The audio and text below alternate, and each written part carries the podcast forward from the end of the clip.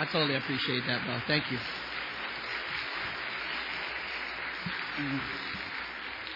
Good morning. Aloha! Aloha! Look at your Bibles to Mark chapter 11.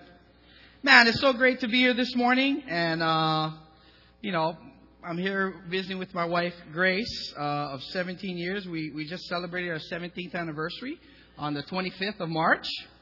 Uh, that's been awesome. Uh, I have three beautiful kids. Man, I just got to say, I'm encouraged this morning being here worshiping with you. And, you know, your the taiko drums, like, you know, Peter was talking on the side. Man, you can feel that in your soul. You know, the Japanese culture is huge in Hawaii. And uh, I've never heard taiko drums in Hawaii. So I came all the way up here to hear taiko drums. Fantastic. Your singing is awesome. You know, your uh, man, bro, where's Mike at? Bro, just a fantastic job. My heart goes out to you and just your story of faith and how God is using you to to uh, influence our hearts and our minds and think about our lives. And uh, you will see your daughter in heaven. It's fantastic. My my heart goes out to the Garcias. You know, Peter gave me a call and talked to me about you know coming out to an Asian Jubilee and and I'm inspired by them. Uh, you know, they're heroes in my faith. They're heroes of my faith. Uh, of the work that they've done, not only in Los Angeles but all over the world, and and uh, you're very very lucky to have leaders like that. And uh, let's give them a hand, Amen. But they're also lucky to have you as well. Let's give you you you a hand, Amen. It's awesome. Now let's look in Mark chapter 11. I know the theme today is called triumph, and you know I've been thinking about this about triumph and uh, how triumphant of a story Mike just shared with us. And as we begin and look in Mark, Mark chapter 11, uh, let, let's, let's go to God in prayer. Let's pray. Father, I want to thank you so much that uh, I can be up here in, in West Covina and worship with brothers and sisters here. And, and it's like this in Hawaii as well. It's the same warmth and love and faith and that we could be all over the world worshiping at the same time, thinking about you and thinking about Jesus. We pray this morning that you would inspire our hearts, encourage our hearts, empower our hearts, Lord, to love you even more thank you so much. Be with us in our lesson. We look forward to next week as the whole world will be celebrating Easter. And I pray that we can center our hearts not only this week, but also next week, because really the victory lies next week. And we love you, Lord, we thank you. We pray these things in Jesus' name. Amen. You know, in Mark chapter 11, it says, As they approached Jerusalem, in verse 1, and came to Bethphage and Bethany at the Mount of Olives, Jesus sent two of his disciples, saying to them, Go to the village ahead of you, and just as you enter it, you will find a colt tied there, which no one has ever ridden. Untie it and bring it here. If anyone asks you why you are doing this, tell him the Lord needs it and will send it back here shortly. You know, you know what I thought when I first read this? I thought, did Jesus tell these guys to steal a colt? That's what I thought. I don't know if you thought that, but I thought, did he just tell them to steal? I know he didn't tell them to steal, but that's how my mind goes. In verse 4, they went and found a colt outside in the street, tied at a doorway. As they untied it, some people standing there asked, What are you doing untying the colt? They answered as Jesus had told them to, and the people let them go. When they, wouldn't that be such a cool thing if you could do that? You could just go and ask for anything you want, and when somebody asks you, Why are you doing that? Ah, Jesus told me to take it. Okay, go. I mean, imagine the things that you would have probably taken, right? Or asked for if, if that was really like that. When they brought the colt to Jesus and threw their cloaks over it, he sat on it. Many people spread their cloaks on the road while others spread branches they had cut in the fields. Those who went ahead and those who followed shouted, Hosanna! Which means to save. Blessed is he who comes in the name of the Lord. Blessed is the coming kingdom of our father David. Hosanna in the highest. Jesus entered Jerusalem and went to the temple. He looked around at everything, but since it was already late, he went out to Bethany with the twelve. And you know, this, if you look at the subheading here, it's entitled The Triumphant Entry. And I've always wondered, I don't know if you have, but I've always wondered why this is called the Triumphant Entry. It would seem that the triumph really would be next week at the cross where God triumphs in a big way. But think about this passage for a minute. Here's a couple things we know from it. is that Jesus went to Jerusalem fulfilling a 500 year prophecy, a messianic prophecy in Zechariah 9 9. He rode in on a colt. Not about you, but that doesn't seem triumphant to me. I would have rode in on something bigger than a donkey. I think I would have rode in on a stallion. But as I was doing some research in this, in the Old Testament, if a king came in on a stallion, it represented that not only did he declare himself to be king, that he declared wartime, and that's why he came in on a stallion. Jesus coming in on a colt not only declared himself king, but it was to declare peace. And so the people missed it, right? They were thinking, man, I'm going to get a king that's going to flat out, like, we're going to be freed and redeemed and delivered from the Roman Empire. And yet he came to bring a message of peace. What seemed triumphant is that people cheered him on and saying all these great things about him. And I imagine it to be like the Macy's Day Parade. You know, you know that is like there's this huge parade and everybody's honoring Jesus. But I'm not so sure this was what was triumphant to him.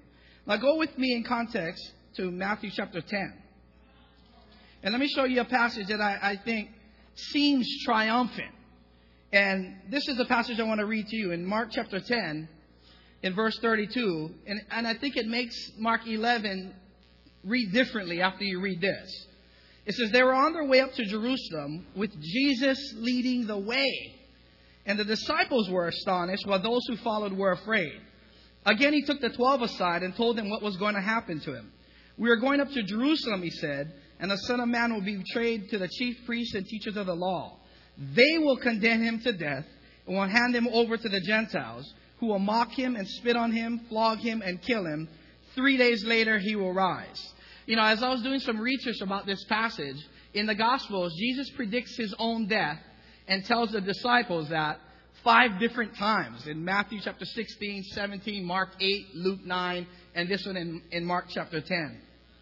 And so when I read this passage, it makes me think, boy, he really knew what he was getting into. Like he really knew what he was walking into by going to Jerusalem. And this passage teaches that he was the one leading the way to his own death. Into a place of extreme suffering, and he's the one leading the charge.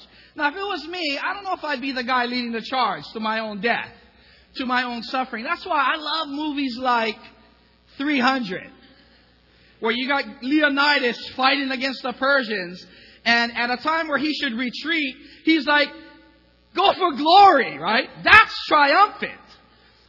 How about Braveheart? That's triumphant fighting against the English. If you don't like, if you're Asian, you go, okay, the Asian Braveheart, the last samurai, right? Katsumoto, just giving his all and giving his life to the death. That's triumphant. And so when I look at this passage, the triumph, I don't know if Jesus looked at those things that happened to him and people cheering and all those things as very triumphant. I think what's triumphant, perhaps, is looking at what's ahead and what God called him to do, which is to die for us. And to do it and to have extreme suffering that you're facing before you, that he was facing, and then to lead the way to do that that seems very triumphant to me. And I look at that and I wish, I pray I can have a heart like that. That no matter how difficult life gets for me, I can face it, no matter even if it's extreme suffering. Because let's face it, the life of the disciple, I appreciate Mike sharing, he's went through suffering and it's gonna, it's making him a deeper person than when, I don't wish that on him. I, I pray that, you know, God will give him even more comfort, but boy, it is deepening his faith deepening his life. He's searching, he's wrestling. And that's triumphant to me. That's unbelievable. And I'm inspired by that. You know, I'm going to show you a video, and I'm going to cue the video for a minute. Uh, but there's a video I want to show that there's a part in American history that I am particularly proud of. I'm proud to be Japanese American. I'm not saying I'm, I'm, I'm only proud of Japanese Americans. I'm just proud to be Japanese American.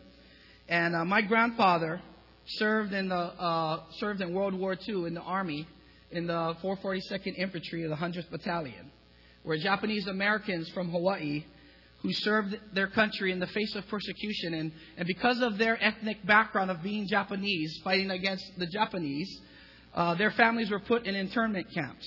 And yet these men still went forward to represent their country, even though they were persecuted against. And I want you to, I want to show you a video of what I put together. My grandfather passed away in 2006, and, and I showed this at my grandfather's funeral.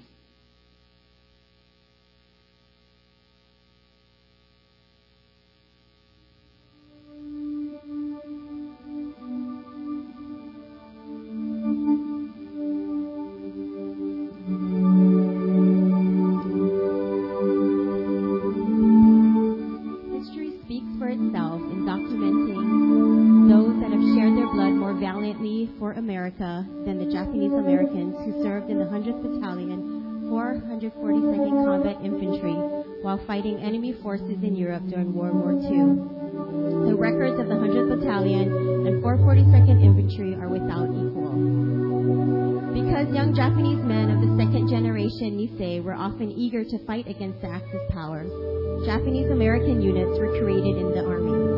The 442nd Infantry Regiment was the largest Nisei unit fighting in Italy and southern France and were known for their bravery and determination. As reflected by the unit motto, Go for Broke. Go for Broke, a Hawaiian slang term from the dice game craps that meant to risk everything, give everything you have, all or nothing. These Japanese American units suffered an unprecedented casualty rate of 314% and received over 18,000 individual decorations.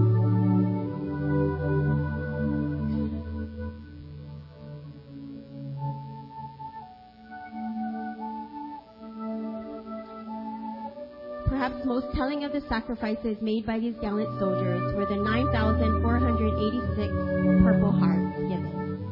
The 442nd Combat Infantry Group emerged as the most decorated combat unit of its size in the history of the United States Army. For its service in eight major campaigns in Italy and France, the 100th Battalion and 442nd Regimental Combat Team earned eight Presidential Unit citations. President Truman was so moved by their bravery in the field of battle during World War II that he issued an American order to desegregate the armed forces. On June 21, 2000, 22 Asian Pacific American U.S. Army World War II veterans received the nation's highest decoration for valor, the Medal of Honor. This action corrected their not receiving these decorations in World War II when the prejudice of the time kept them from receiving their just recognition then. 20 of the 22 recipients were members of the 100th Infantry Battalion. This unit was already considered the most highly decorated unit of its size in U.S. military history.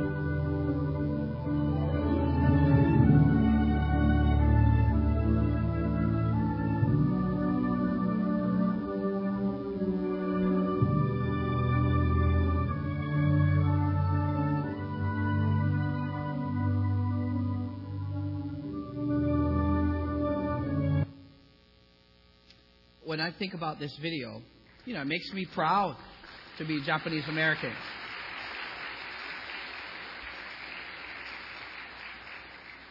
I'm proud of those who serve in the military, you know, and, and especially their spouses as well. I'm proud of my grandfather who served, but, you know, spiritually speaking, I'm so proud to be a Christian who serving God is really about that model, going for broke risking it all.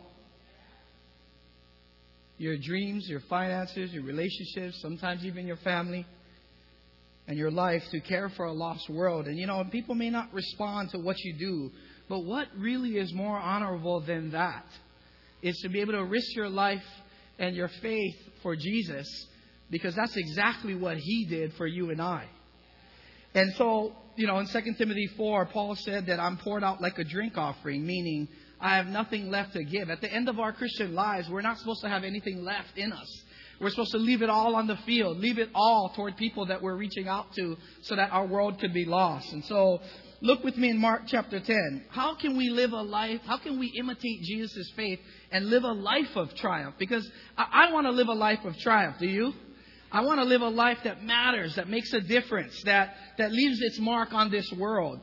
But not so much so my name could be lifted up, but so, so that Christ's name could be lifted up. And in Mark chapter 10, I want to talk, I want you to consider two ways, you know, that and look at Jesus' faith and how we can imitate it to have a life of triumph. And in Mark chapter 10, uh, they, they, they're probably putting up verses uh, 35. Can you go down to verse 42?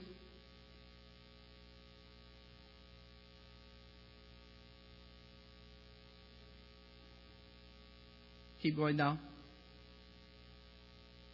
Maybe not. I'll just read. How about I read this in verse? You follow me in verse 42. Amen. It says, you know, as as after Jesus predicts his death, he goes. You know, what would your mindset be after you tell everybody, man, what, I'm going to go to Jerusalem and I'm going to face death? What would your mindset be? Would you, would you, would you be telling people this right here in verse 42? Jesus called them together and said, You know that those who are regarded as rulers of the Gentile, Gentiles lord it over them, and their high officials exercise authority over them. Not so with you. Instead, whoever wants to become great among you must be your servant. And whoever wants to be first must be slave of all. For even the Son of Man did not come to be served, but to serve and to give his life as a ransom for many. If you were on the way to your deathbed, would you be talking about serving? I can tell you a lot of things I would be talking about, but not right here. But I don't think serving would be one of them. And that's what he was telling his disciples to do.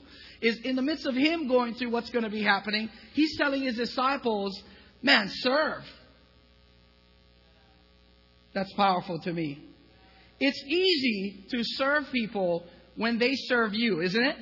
It's easy to serve people who love you, who respect you, who appreciate all you're doing. It's so easy to serve people like that. But what's triumphant is being able to serve people who don't respect you, who don't appreciate you, who don't serve you. That's triumphant. Amen? If you want to live a triumphant life, consider this having the faith to serve even when he didn't benefit. Point number one is as you look at Jesus' faith, imitate his faith to serve even when he didn't benefit from it.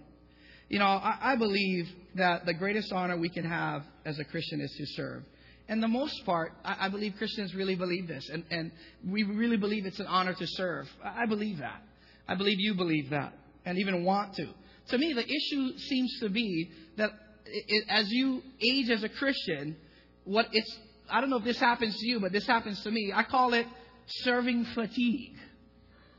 I don't know if you can relate to that. That's where you've been serving for so long that it kind of feels like you have nothing left to give if you don't get filled back up to keep serving. It's like pouring iced tea, right? If you pour iced tea and, you know, you keep pouring but you don't ever fill it back up, you're not going to have anything left to give.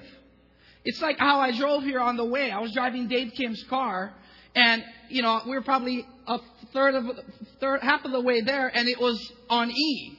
And I literally thought, I think I can make it. But doesn't that character? I don't know about you, but that characterizes my spiritual life a lot.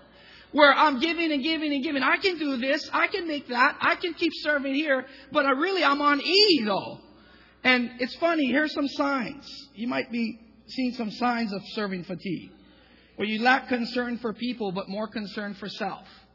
That's a sign that you're, because you didn't do that when you first became a Christian, right? When you first became a disciple, it's like, man, I'm willing to serve at any cost, you know.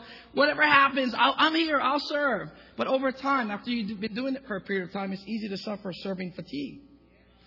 Another sign is you're irritated by the people you serve. I know you don't feel that. I feel that. Sometimes I'm irritated by the people I'm serving. In fact, when you have ser- serving fatigue, you can even hate the people that you end up serving because you have nothing left. You know, you're just there.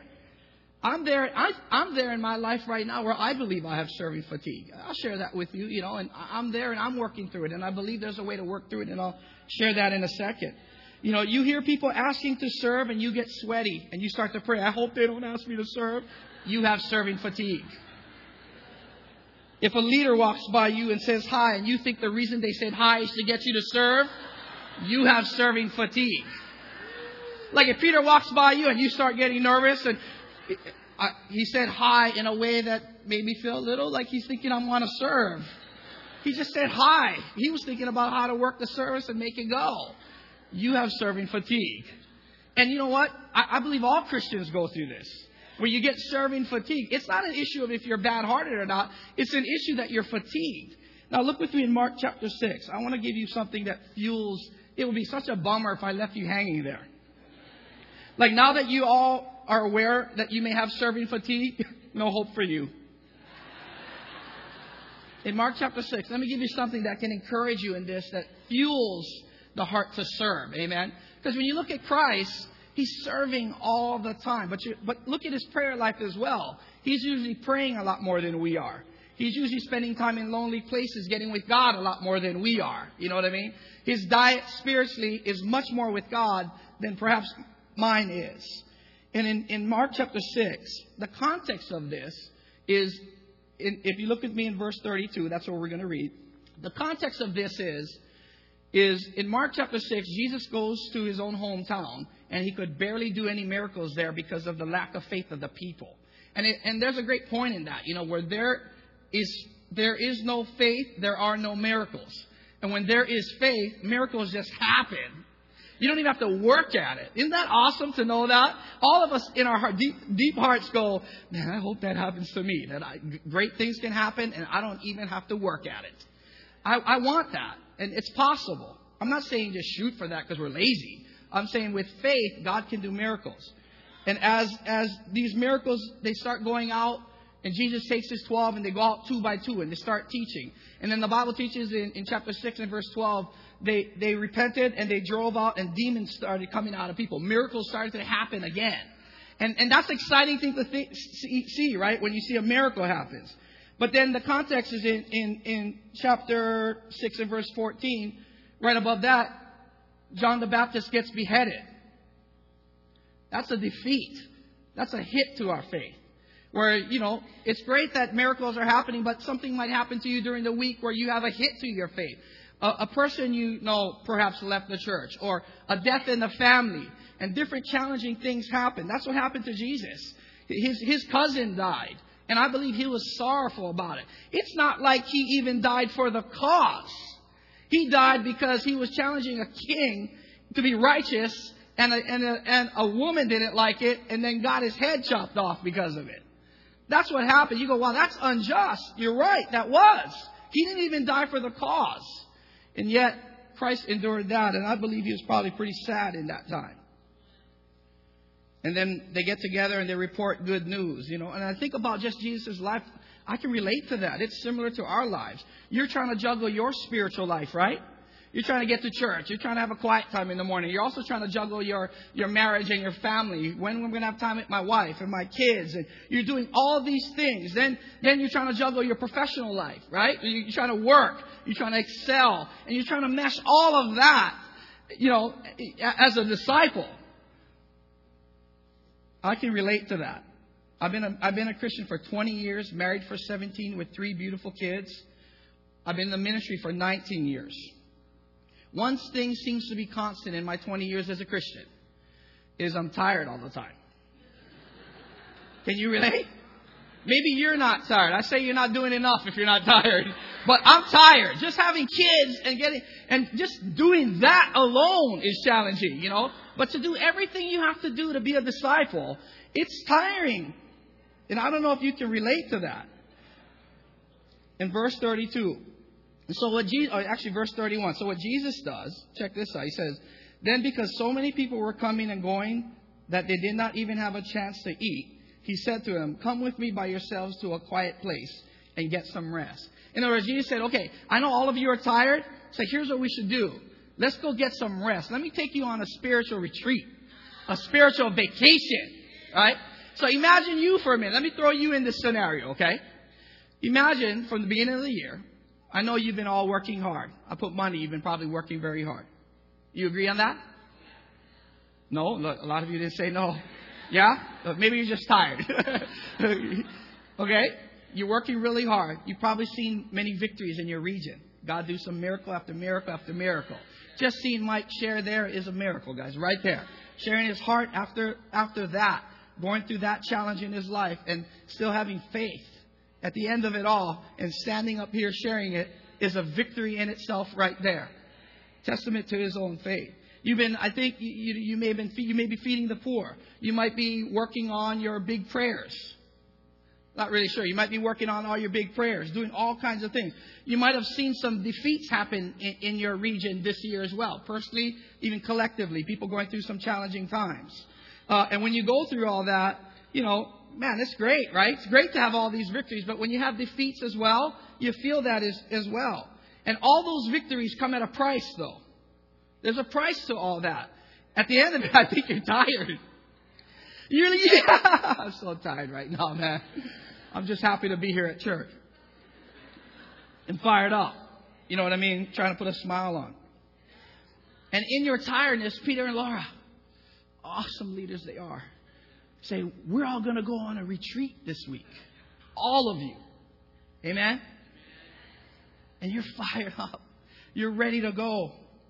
And in verse 32, so they went by themselves, they went away by themselves in a boat to a solitary place. But many who saw them leaving recognized them and ran on foot ran on foot from all the towns and got there ahead of them. When Jesus landed and saw a large crowd, stop with me there for a minute. So Peter promised you this. You guys are all going on a cruise. You, that day you're fired up, you get there, you're all spiffed up.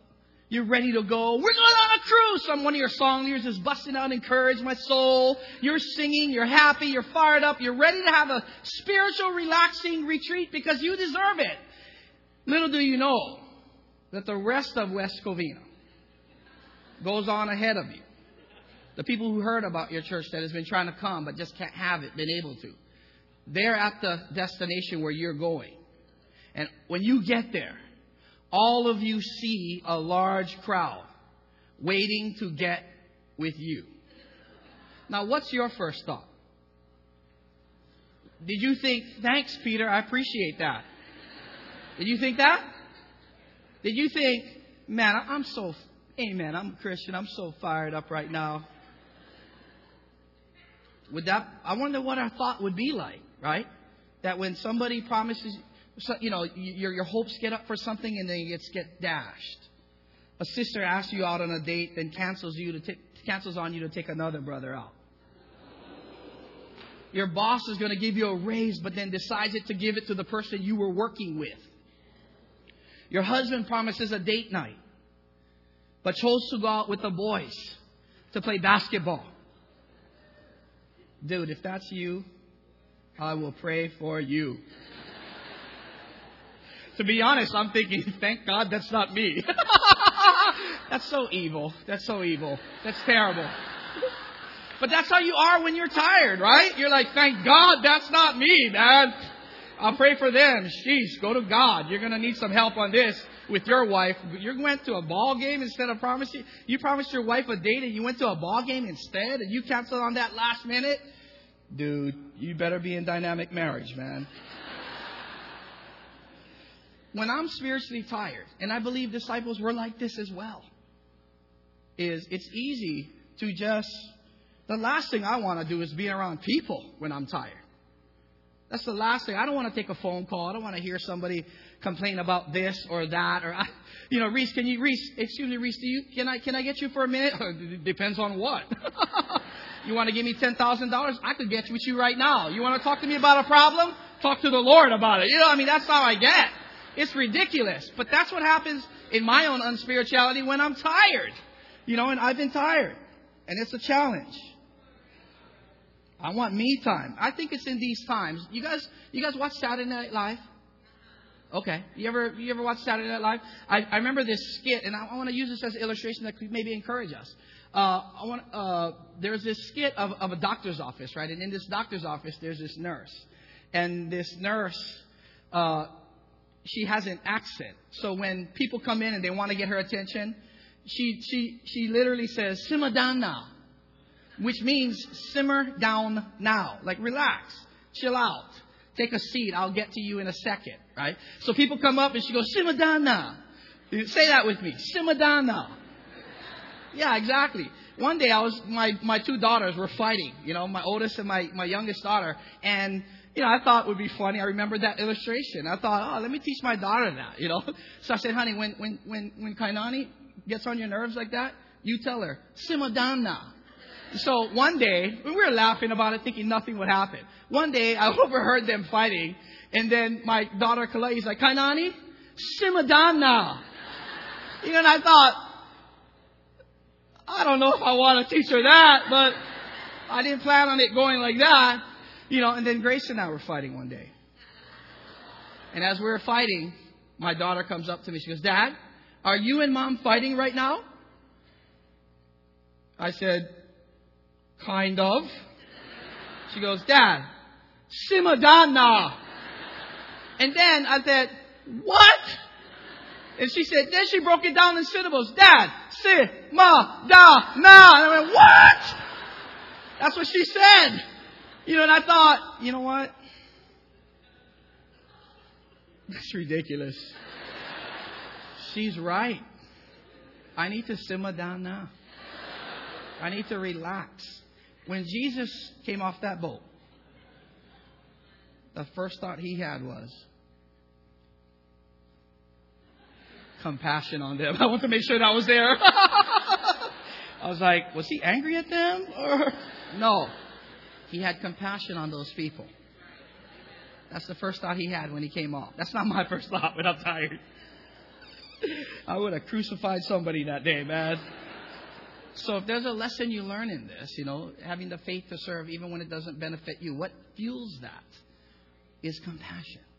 Is being able to get with God. You got to get with God so it can fill you up. So when that opportunity comes, instead of anger, you can reach for some compassion. Does that make sense? Serving a lot of times doesn't benefit you. It certainly didn't benefit Christ. And yet he did it anyway. That's triumphant. The second thing I want to do in Luke chapter 9, and we'll close out. I'll give you two more passages and we'll close out. In Luke chapter 19, here's the parallel passage to Mark chapter 11. It helps me to know that, wow, you know what? I want to serve, Lord. I just need some, I need some help getting there.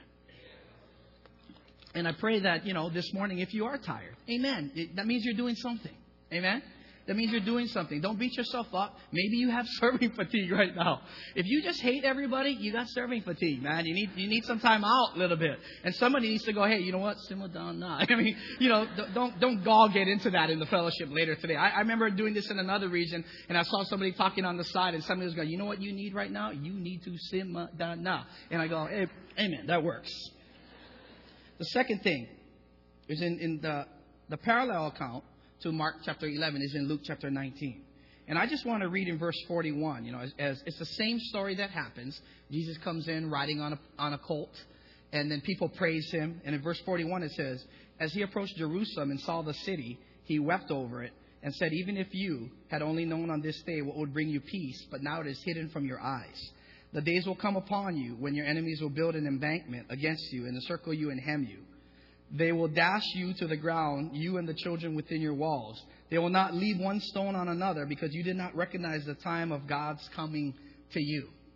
The second point I want to make is, you know, what's, what's crazy about this passage is Jesus came into the city and everybody was fired up about him, right? They just didn't know that he was going to die the next week and that he's leading the charge of his own death.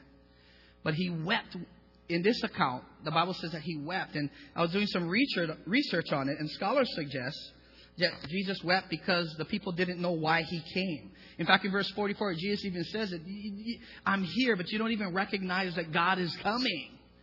People didn't recognize it, you know. They thought they were getting a king to save them from Rome, but they were actually getting a king that's going to save them from their own sins.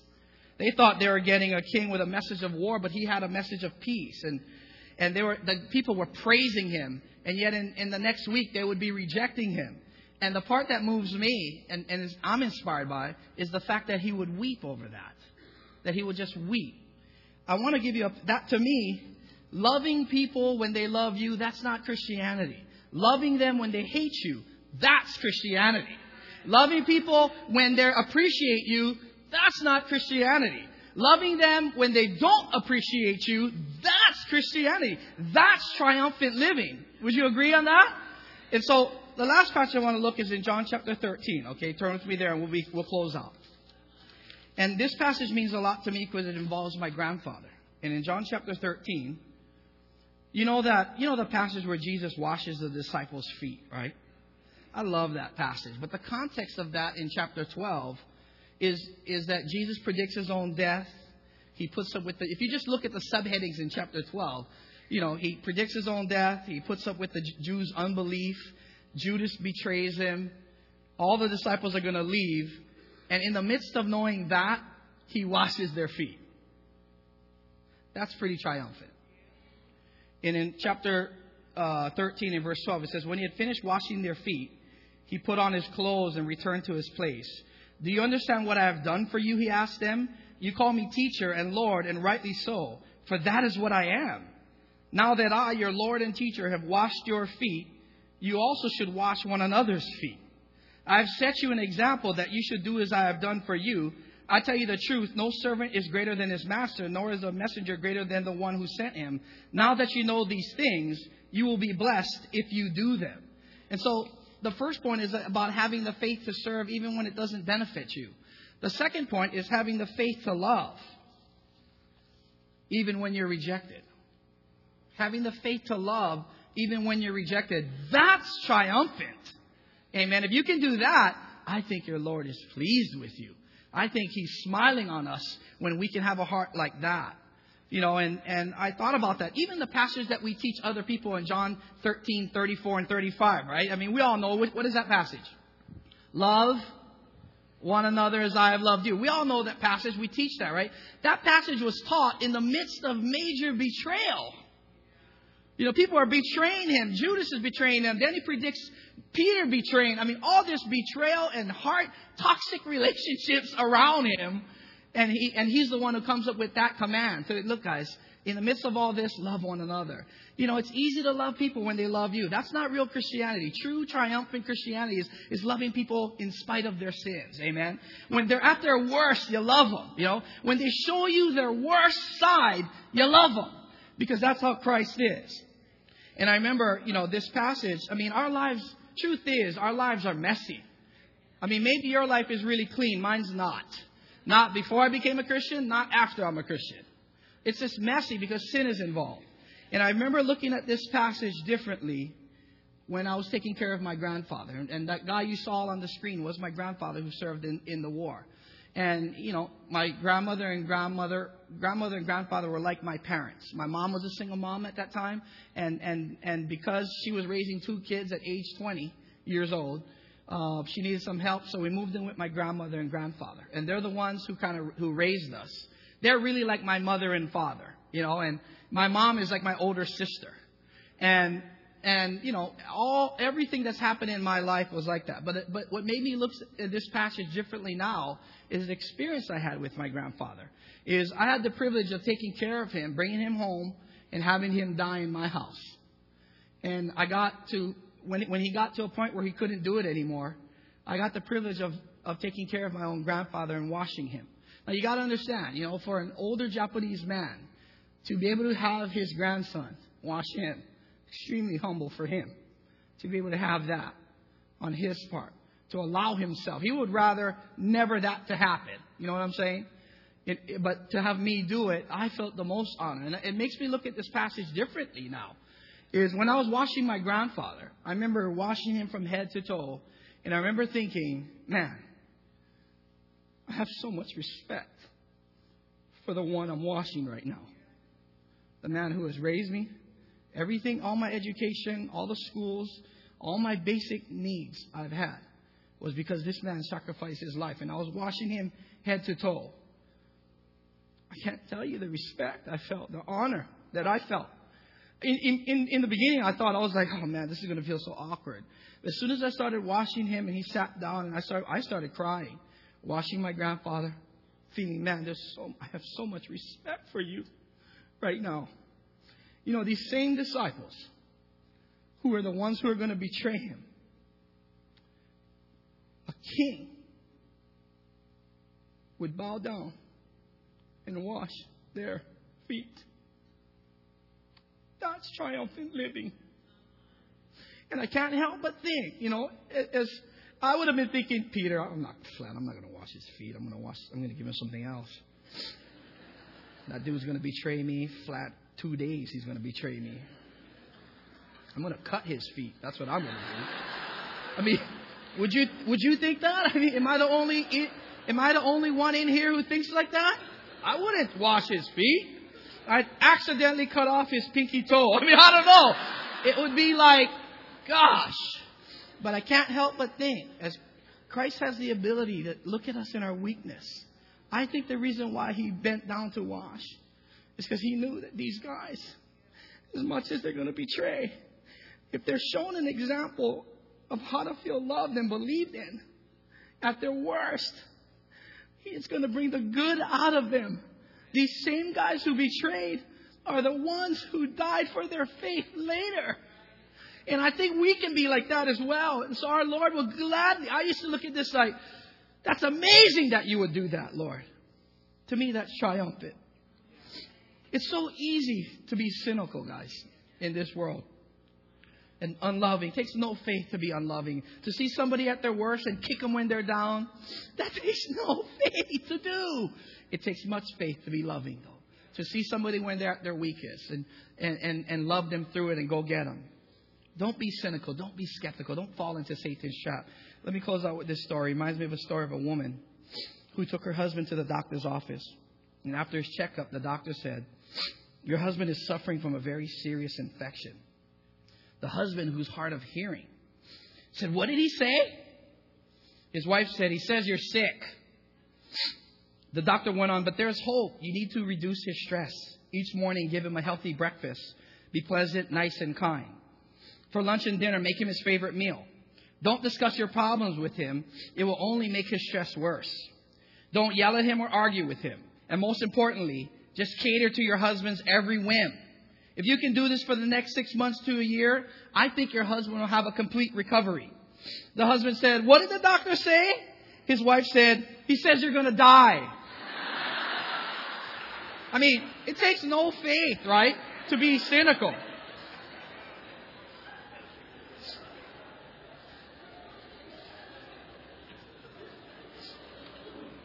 I pray today.